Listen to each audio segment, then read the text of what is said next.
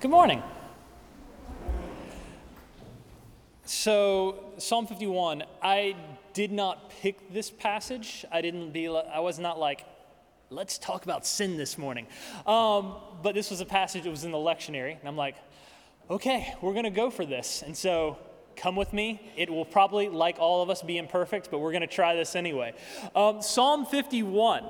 The traditional backstory behind Psalm 51 is it was written by David after the prophet Nathan had called the king of Israel out for a particularly heinous episode.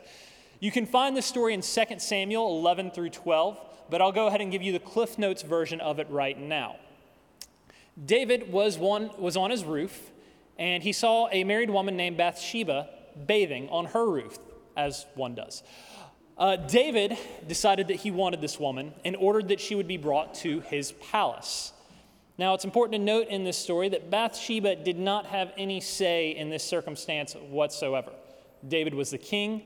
Bathsheba was a woman in a society that said that whatever the king wants, the king will get. And so David brought Bathsheba up to his palace. He slept with her and got her pregnant. This was a problem for David because it would have caused a national scandal. So David hatches a scheme that comes out of a well, it's sort of like a plot line from a really messed up sitcom. He decides that he's going to bring Uriah home from the war, get Uriah drunk, and hope that Uriah will go home and sleep with his wife, and that the husband will be none the wiser about the transgression that took place. However, Uriah is far too noble of a person, even massively inebriated, to go home and sleep with his wife. And so he decides that since his men, his fellow soldiers, are sleeping in tents, that he will sleep by the king's gate. So David's plan is foiled. So David has to hatch another scheme. He gets together with his general and decides that they will put Uriah on the front lines of the war and that they will draw all the rest of the troops back, effectively killing Uriah by the other army. And that's what happens. And Uriah is killed for the wrong that David committed. Nathan calls David out for this great transgression. And David finally has to recognize the error of his ways and must reckon with the massive way in which he had sinned. And so, with that in mind, like I said, today we're going to talk about sin, which I know is such a fun subject for everybody, but that's what we're going to do. And sin is a very tricky topic for us to tackle, and there are a lot of reasons why. And there's one way in particular that I can think of, and I'm reminded of a story where my wife EA and I went to Las Vegas. And yes, I know we're talking about sin, and I just said Las Vegas. This story is not going to be quite as juicy as you think it's going to be. EA and I had just uh, camped and hiked the Grand Canyon. And Vegas is a very overwhelming city as it is, but when you are in the wilderness for four days and then suddenly find yourself in the middle of Sin City, it can be a really ridiculously overwhelming experience. Uh, we walked in and out of the massive hotels and casinos. The night sky, which the night before was filled with the most beautiful and majestic stars I had ever seen, were now filled with neon and spotlights and changing advertisements for all sorts of different things. We heard conversations buzzing on the sidewalk and out of the casinos. Music blared from every single direction. Periodically, we would always hear a chorus of, Woo! as a party bus passed by us on the strip. We saw live lines next to slot machines. We saw recreations of the canals in Venice. Uh, we walked through marble palaces. We trudged over uh, littered uh, pamphlets for local prostitutes. It was a lot to take in. Uh, it was a ridiculous amount to take in, especially after being in the majesty, majesty of the Grand Canyon. So we were walking over to the Bellagio to see the fountain show. You may remember it from the movie Ocean's Eleven. Uh, I was going to pretend like I had just, you know, stolen money from multiple casinos and nodded each other coolly and stuff like that. But uh, as we were walking the crosswalk, I heard shouting at the other end. And as we went across this street teeming with pedestrians, we realized that it was not just a, we thought it was a fight, but it turned out it was just one person causing all the ruckus. He had a headset on, and he had a small speaker by his side, and in his right hand, he was clutching a Bible. It was a street preacher. And he was shouting about sin to every single person that passed him. He yelled about the dangers of sex and drinking and gambling. He screamed about avoiding the fiery judgment of hell. He bellowed that we were all sinners, worthless, and in need of rescue.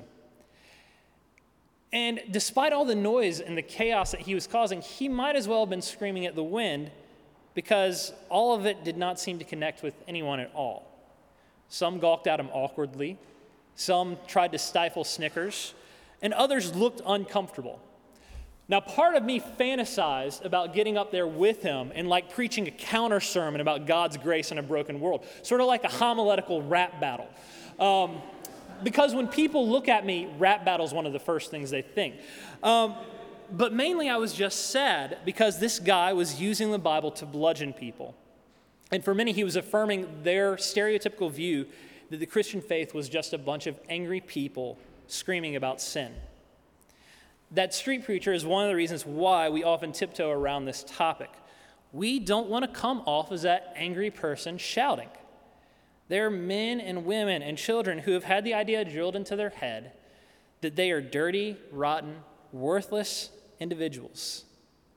I have heard growing up many a preacher say that God cannot look at us for our sin.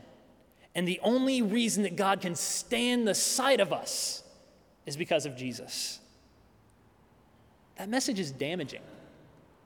To hear that is damaging. It is not the good news that the gospel is supposed to be because we are all made in the image of God. And Jesus himself says that he came to this earth out of God's great love for the world. Yet, sometimes we overcorrect, go to the opposite extreme, and try our best to ignore the subject of sin. Sin makes us uncomfortable. We have an, a natural inclination to want to believe that we are good people, and sin runs counter to that narrative. We do not like for negative thinking to enter our minds, and so I understand the impulse to sweep the talk of sin under the rug, but here's the problem we sin. The ancient word for sin, and I apologize because my pronunciation probably won't be correct on this, is chata which means to miss a mark or to go wrong. This happens to you and I every single day. I miss the mark all the time. I can provide many eyewitnesses for it. And I imagine that you do the same. We do things, whether intentionally or unintentionally, in which we go wrong. Sometimes we make bad choices, and sometimes we don't do things that are technically bad, but we sit on the sidelines when the opportunity to do good arises.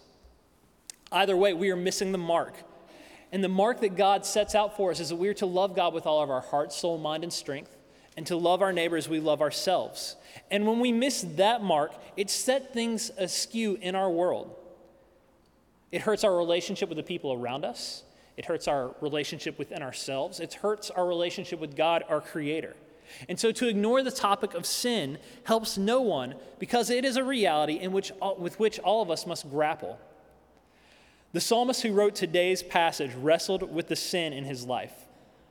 I told you the backstory involving David and Bathsheba and Uriah because I wanted you to know that behind this apology there was a world of hurt. But now, I want you to forget about it. I want you to forget about that backstory.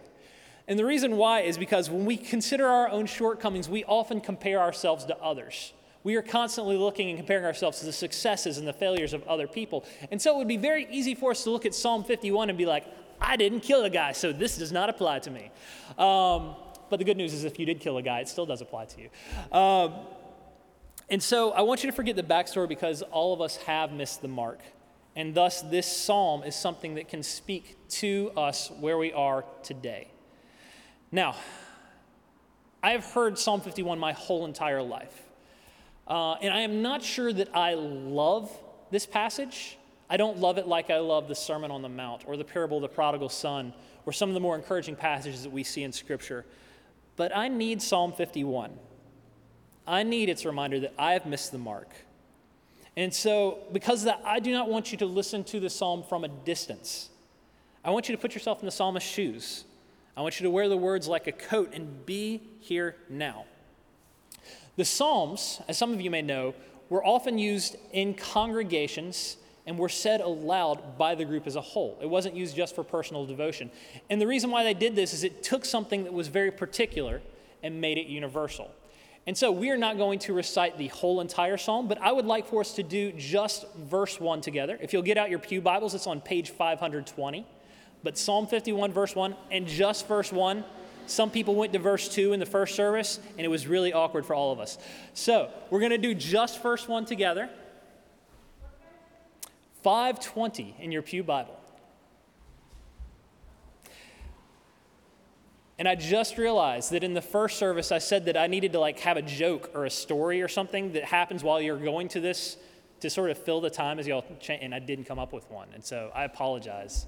Um, it would have been a great joke or story. I can promise you that. Um, all right, 520. This is Psalm 51 1, and let's read this together.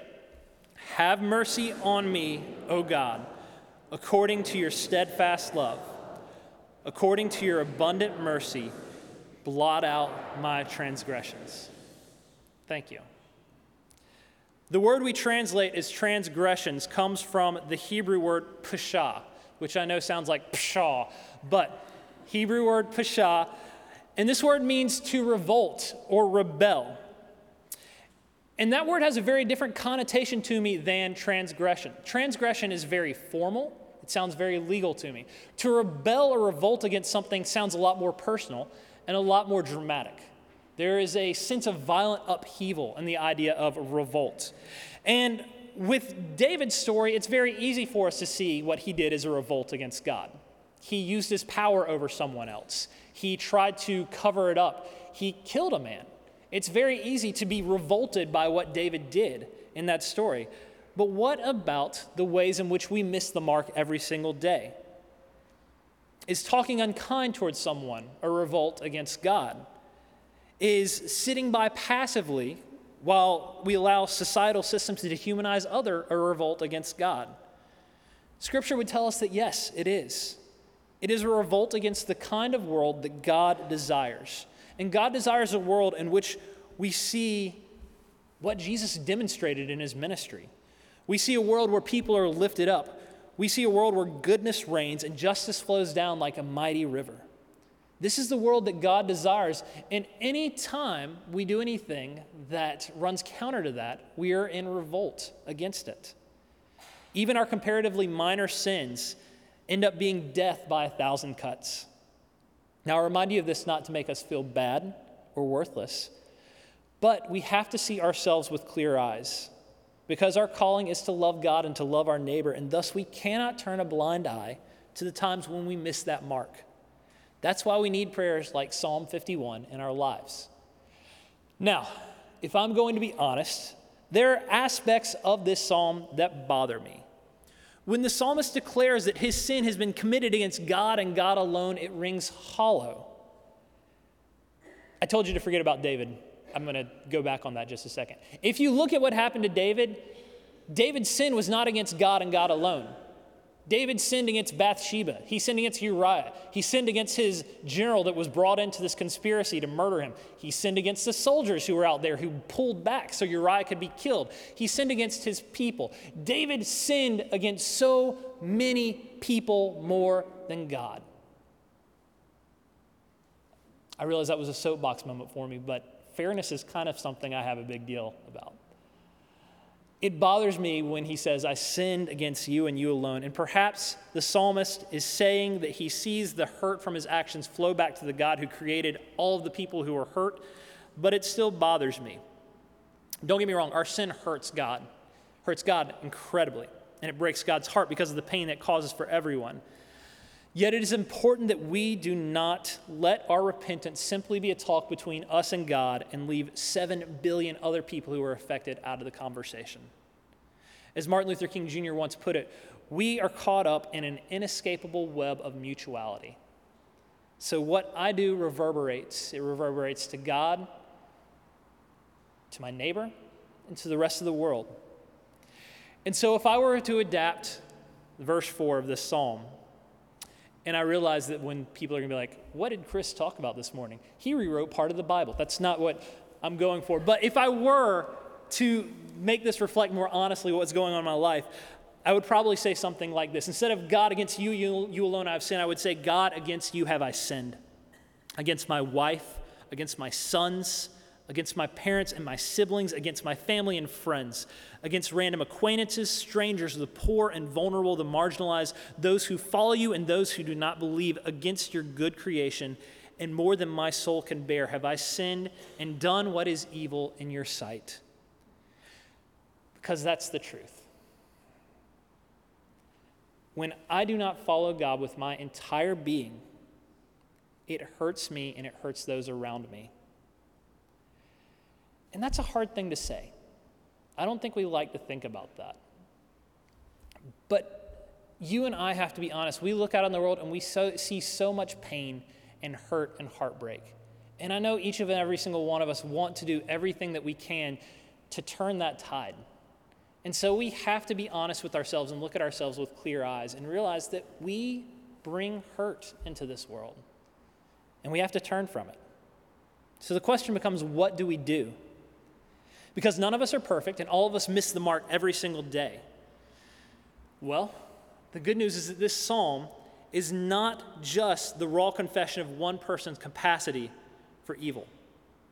This psalm is also about the marvelous reality that is God's grace.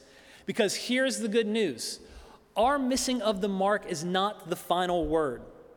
We do not have to be mired in a never ending revolt against what God desires for this place. The psalmist proclaims, Cleanse me with hyssop, and I will be clean. Wash me, and I will be whiter than snow. He doesn't say, I may be clean. He says, I will be clean. And that is not the word of someone who thinks that God sees him as a poor, worthless, wretched individual. That is the word of somebody who hopes in, who trusts in, who believes with all their heart in God's amazing grace the one who has courage to face the ways in which they have messed up, the ways in which they have missed the mark, can also be blessed with the comfort of knowing that God will give them a clean heart. And that's where our passage today ends. It says, Create in me a clean heart, O God, and put a new and right spirit within me. Do not cast me from your presence, and do not take your Holy Spirit from me. Restore to me the joy of your salvation, and sustain in me a willing spirit. The Hebrew word for create is bara. In the Old Testament, God is the only subject that is ever used in connection with this word. I cannot bara something, you cannot bara something. Only God can create a clean heart. So when we mess up, we do not have to pull ourselves up by our own bootstraps. God is with us. For some of you, that is good news.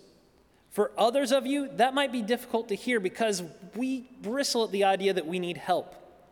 But the thing is, our missing of the mark is so prevalent that, like someone who does a 12 step program, we have to admit that we are powerless to conjure up a clean heart on our own. We need God to work in us. Every week at communion, we hold up the cup and we talk about the fact that Jesus says, This is the new covenant that is in my blood, poured out for the forgiveness of many. In Romans 5 8, Paul writes that God proves God's love for us in this that while we were still sinners, that Christ died for us. As Christians, we believe that through Jesus, through his life, through his death, through his resurrection, we have an opportunity for grace. That despite the fact that we miss the mark, that God can put in us a clean heart. Because the thing is, is despite what that street preacher would tell you, God has always been in the work of restoration and redemption. God has always been in the work of making things right in this world. Restoration brings me back to that street preacher. And it brings me to one other thing that actually rankles me about this psalm. Uh, earlier on, the psalmist remarks that he was sinful from birth. Surely I was sinful from the time my mother conceived me, which is a very odd thing to say, but it's what he says. And as I read commentaries throughout the re- week, as commentaries often do, they want to theologize it. They want to take this and say, well, as you can see, he is uh, reestablishing the doctrine of original sin. And this is why we need to baptize infants, because inherent evil is with us from the moment we come into this world.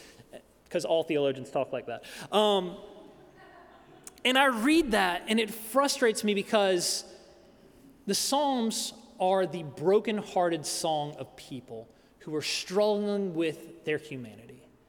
I don't think the psalmist was being like, I am going to now make a statement about the human condition. He was saying, I have done such a horrible and terrible thing, and I'm plunging the depths of my soul, and the only thing I can think of is I must have been bad, evil from the beginning to have done something this terrible.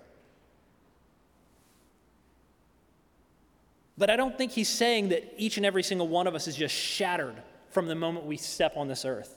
Because later on, after he asks God to give him a clean heart, he uses language like restore me, sustain me. These imply a recovery of goodness. Wretchedness may be a state that we find ourselves in, but it is not our intended default. God wants to restore us to the good intended for creation. I frequently ask myself uh, why I am still on Twitter because every day it's like watching a car crash into a dumpster fire over and over and over again.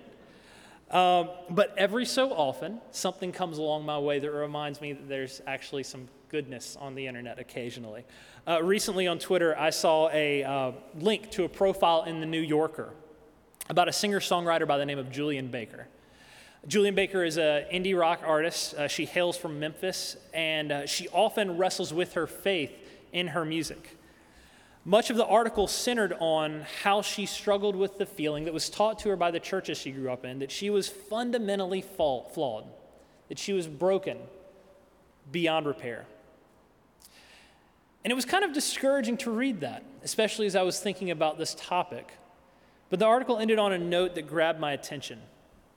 Julien Baker had been going to a church where a pastor recently commented that she does not believe that God created us to be garbage God was not shouting from a street corner that Julien or you or I were a broken piece of filth. Instead, the author concluded For a long time, Julien believed that she was born depraved and had to learn how to be good. Now she's wondering what it would be like to believe, to really believe, that she was born beautiful, that everyone was, and we've been beaten down by a society that teaches selfishness and that we have to and what we have to do is try to unlearn it note by note. That is what i wish i had preached when i encountered that street preacher in las vegas. The message is not that you are born broken. The message is that you were born into a world where we break each other and we break ourselves. And that's a subtle difference but i think it's a meaningful one we have to recognize the ways in which we hurt each other and ourselves, or we're just perpetuating the pain that exists in this world, this world where we break each other. And God wants something better for that. God wants to help you and I unlearn the ways in which we hurt one another. God wants to help us reclaim the beauty with which we were born. Through Jesus, we can see what it means to be truly and fully and wholly human. And so we have an opportunity through Jesus for a clean heart. In God's great mercy, we are told that if we confess our sins, that God is faithful and just to forgive us of our sin, our shortcomings, our missing of the mark. And so we have to have clear eyes to see the ways in which we miss that mark. And we can trust that the God who loves us more than we could ever imagine will create in us a clean heart so that we can be who God intended us to be all along. Amen.